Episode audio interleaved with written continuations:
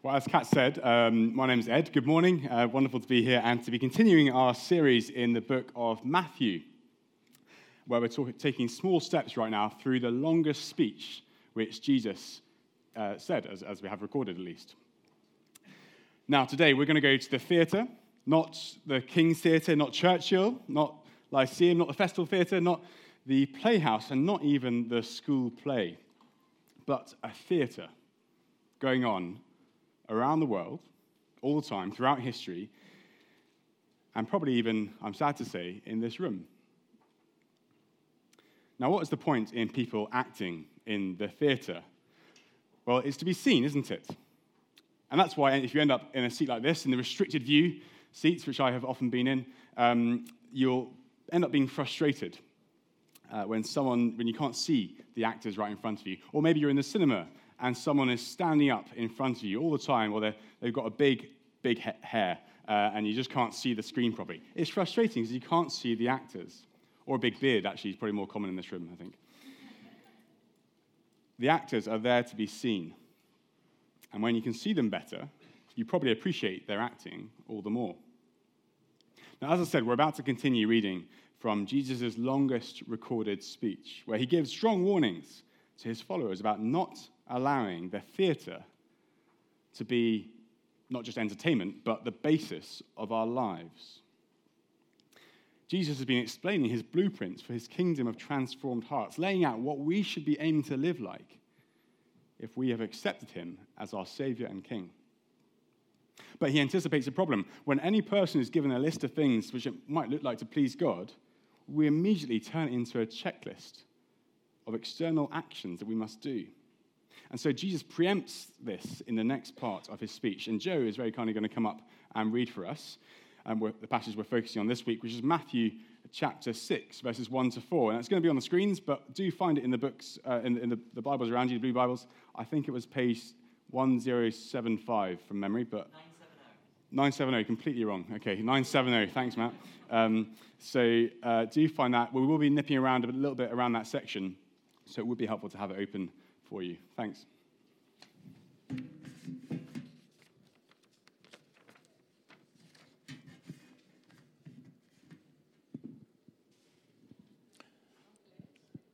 Reading from verse 1 Be careful not to practice your righteousness in front of others to be seen by them. If you do, you will have no reward from your Father in heaven. So when you give to the needy, do not announce it with trumpets, as the hypocrites do in the synagogues and on the streets, to be honored by others. Truly, I tell you, they have received their reward in full. But when you give to the needy, do not let your left hand know what your right hand is doing, so that your giving may be in secret. Then your Father, who sees what is done in secret, will reward you.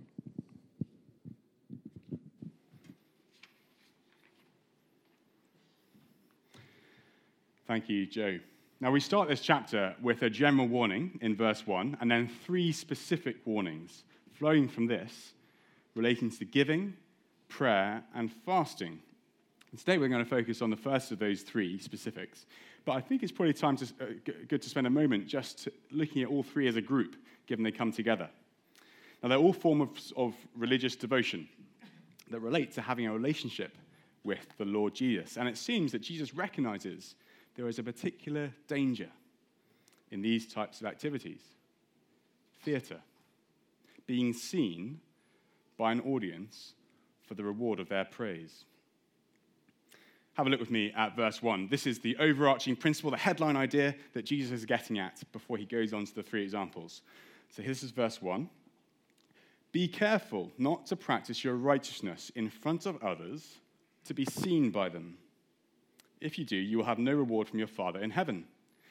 Now let's see how this plays out in, in verse 2. So when you give to the needy, do not announce it with trumpets, as the hypocrites do in the synagogues and the streets, to be honored by others. Truly I tell you, they have received their reward in full. Now, verse 5 When you pray, do not be like the hypocrites, for they love to stand praying in the synagogues and on the street corners to be seen by others. Truly I tell you, they have received their reward in full. And finally, verse 16 when you fast, do not look somber as the hypocrites do, for they disfigure their faces to show others they are fasting. Truly, I tell you, they have received their reward in full. Now, this idea of being seen by an audience for the reward of their praise runs through the whole section. And that word that's used repeatedly to be seen in the original language is actually where we get our word for theatre from. And Jesus' concern is that each of our hearts has a risk. What we do out of apparent devotion to Him is actually theatrical, simply to be seen by others. And He has another word for these people, repeated in each of these verses too hypocrites.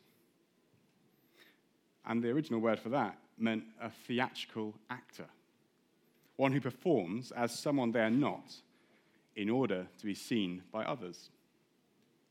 And it's an excellent description, isn't it, for the supposed religious, religious devotion of these people. Entertaining, acting is entertaining in the right setting, but deadly if it underpins someone's entire life.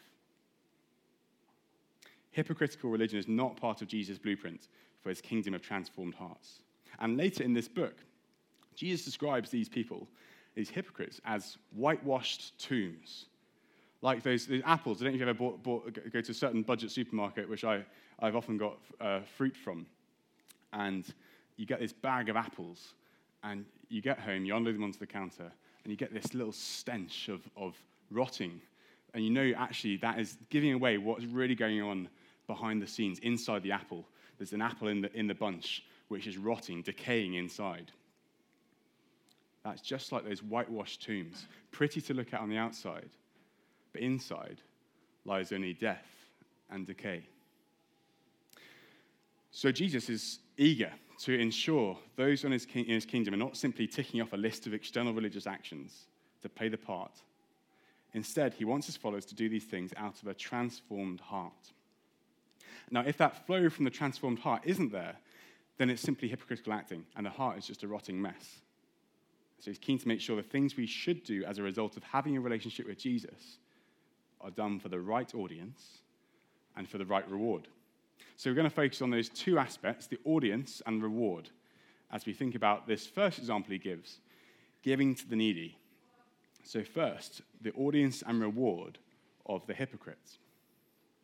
So imagine the scene. You're a first century Jew, just quietly heading towards synagogue on the Sabbath. You approach the entrance, and then suddenly,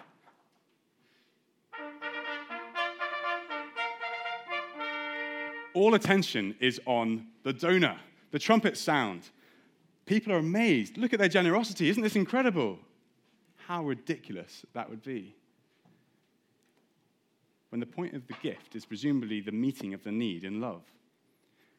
And that's exactly the point that Jesus is making. People who show off their giving to be praised by others have received their reward in full. They're hypocrites, actors who claim to have one motive, but actually, in their hearts, have another.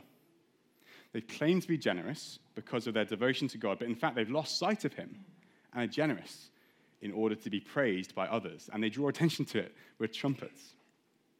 Now, I think any act of self sacrifice can easily become an act of self righteousness whenever we lose sight of God.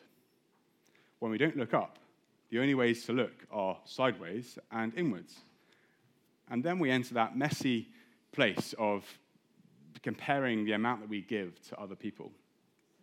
And so either we parade in self righteousness. I'm sorry, guys, I'm pointing at you. I know I asked you to do that. But if we parade, parade like the trumpeters in, in self righteousness and think we're amazing, or maybe we wallow in apparent inferiority, inferiority, as presumably those watching did.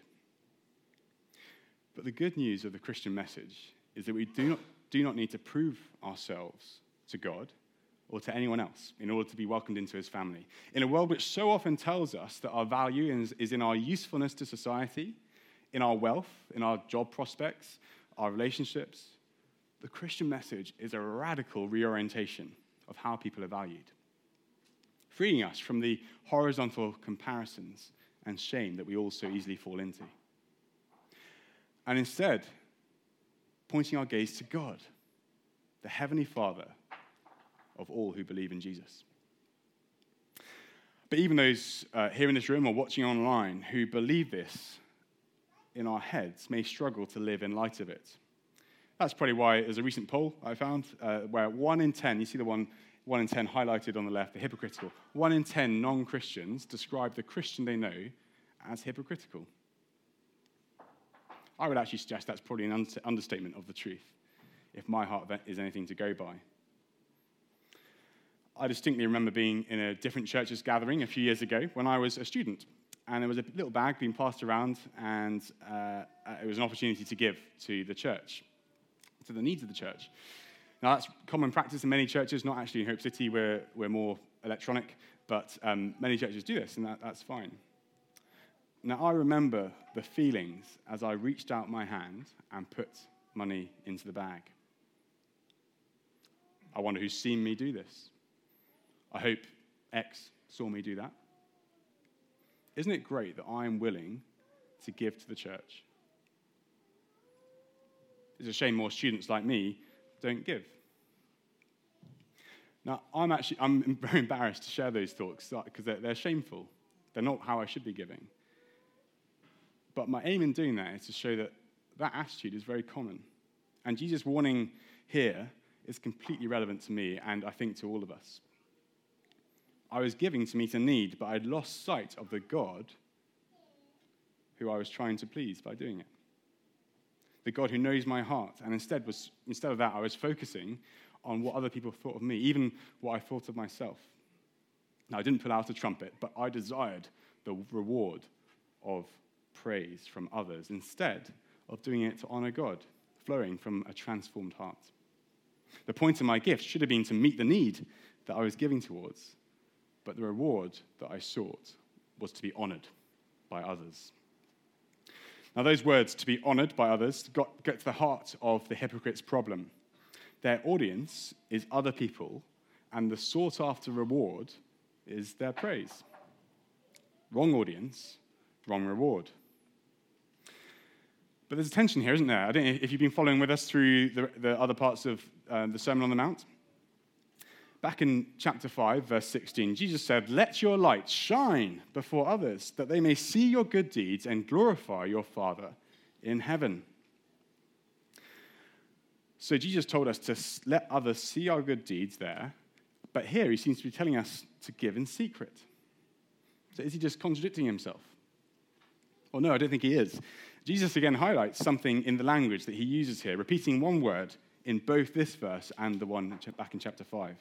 The word is, is doxazo, which means to glorify. The word to glorify is used in both. But it's also in chapter 6 here, and it's translated in our Bibles as to be honored or glorified by others. See how the person receiving glory has swapped between these two. From the Father in chapter 5, that's the right way, to the hypocrite in chapter 6. One writer sums this tension up really well. Jesus is speaking against different sins. It is our human cowardice which made him say, Let your light shine before others, and our human vanity which made him tell us to beware of practicing piety before others. Besides, the end of both instructions of Jesus is the same, namely, the glory of God. Why are we to keep our piety secret?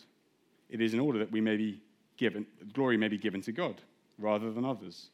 Why are we to let our light shine and do good works in the open? It is that we may glorify our Heavenly Father. Our heart motive drives our audience and the reward that we seek. And Jesus says that when our motive in giving is to be seen by the audience for the reward of their praise, that praise is just the reward we receive, but nothing more. That's it, paid in full.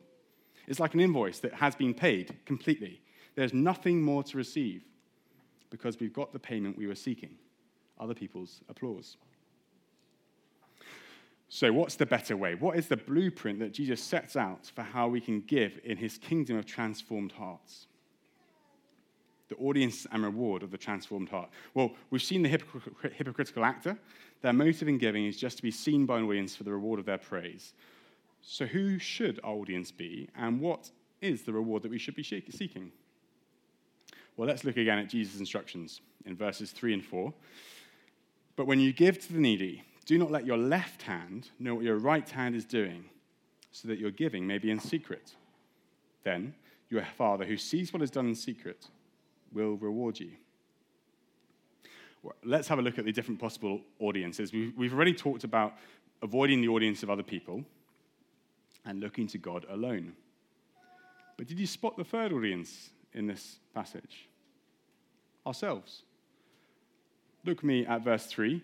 Do not let your left hand know what your right hand is doing. So, even when someone takes deliberate steps to avoid seeking the praise of other people in what they're doing, they can still give an audience to themselves. Maybe this looks like self congratulation or, or self righteously thinking we're better than other people. Now, clearly, our left hand and our right hand are part of us. And in some way, we will know what we are doing. And that's, that's not, I don't think, Jesus' point. The theme throughout this section that we're looking at is the heart, the motivation, the will. And here again, I think the focus is on who we're doing this for, who is our audience. We're clear it shouldn't be for other people.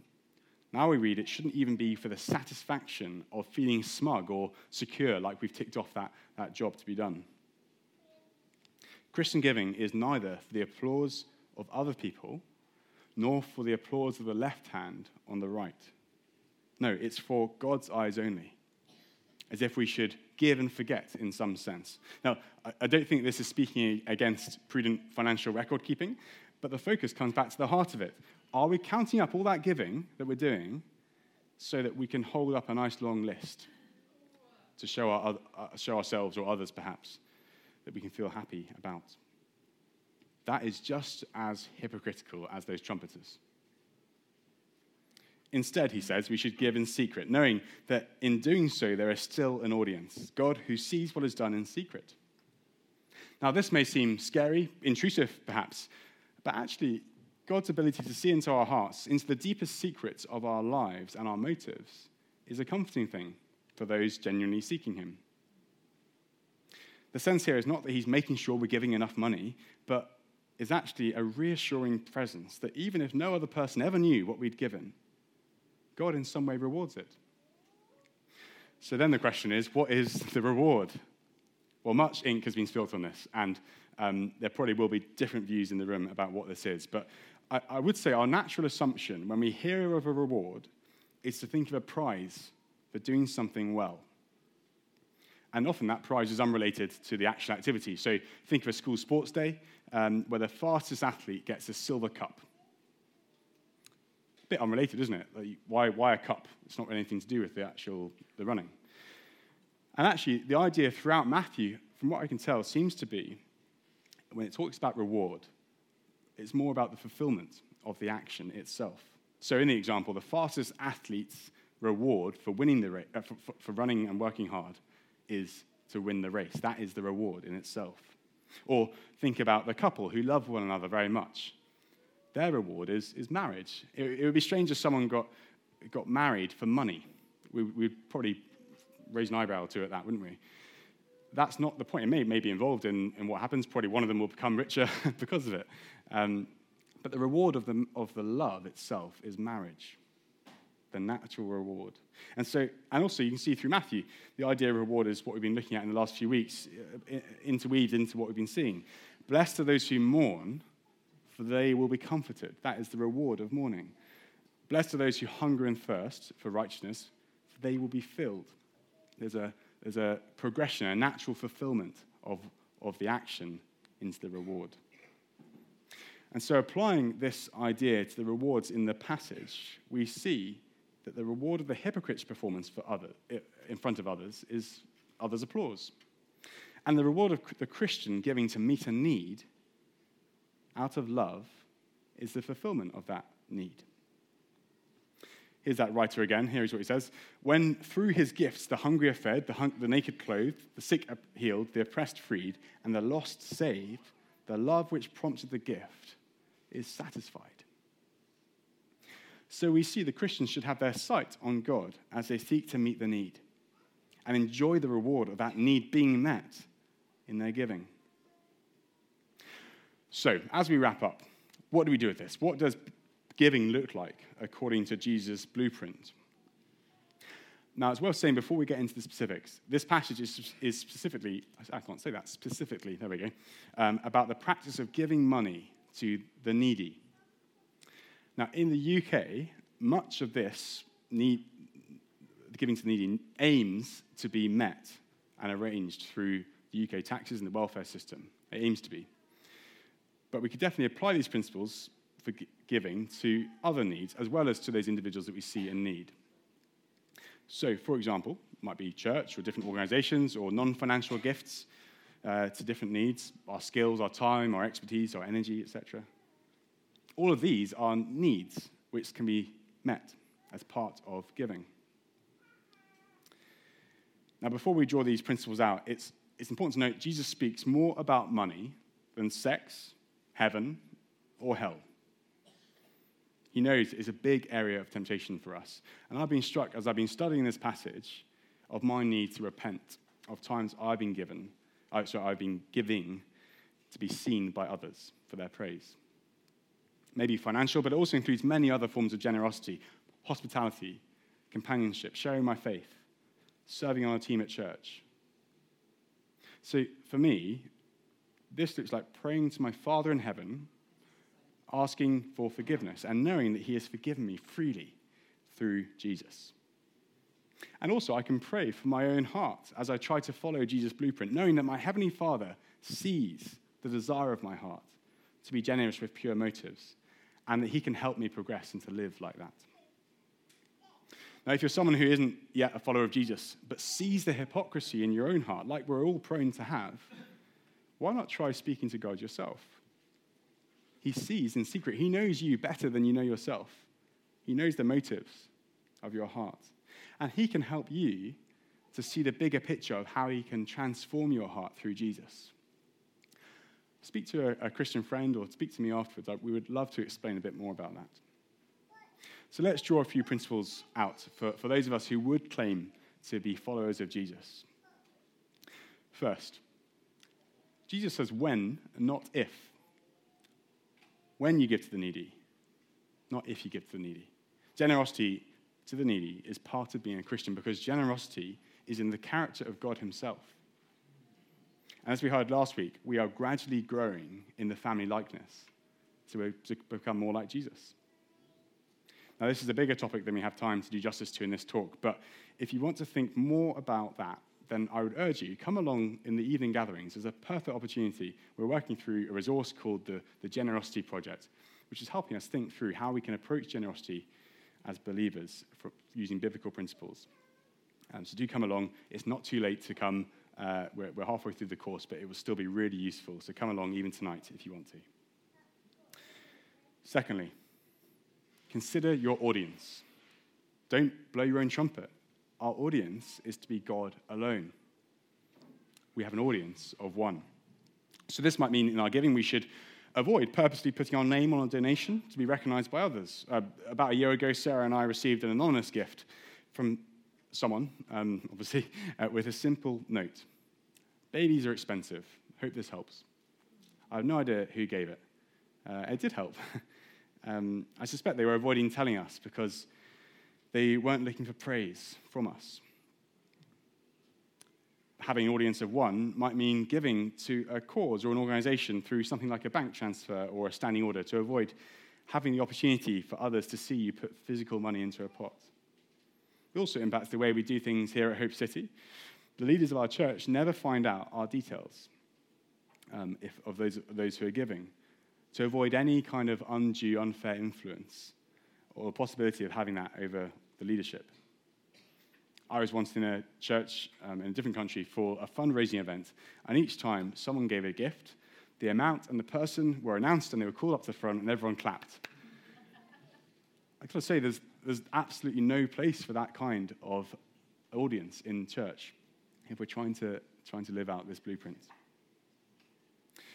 Thirdly, look to your reward. Enjoy the reward of giving to the needy by seeing that need met. Rejoice in it. Pray about it. Involve yourself in it. That, that's different to self congratulation. That's not the left hand clapping the right. That's a picture of the joy that our Heavenly Father has when, when, our needs are, when those needs are met. There's a story that Jesus tells later in this gospel, this account of his life, where three servants are given bags of gold by their master, and those who put it to good use are they receive the most wonderful invitation. The master says when he returns, he says, Enter into the joy of your master. That master pictures our Heavenly Father, wanting us to do his will with the resources he has generously given us.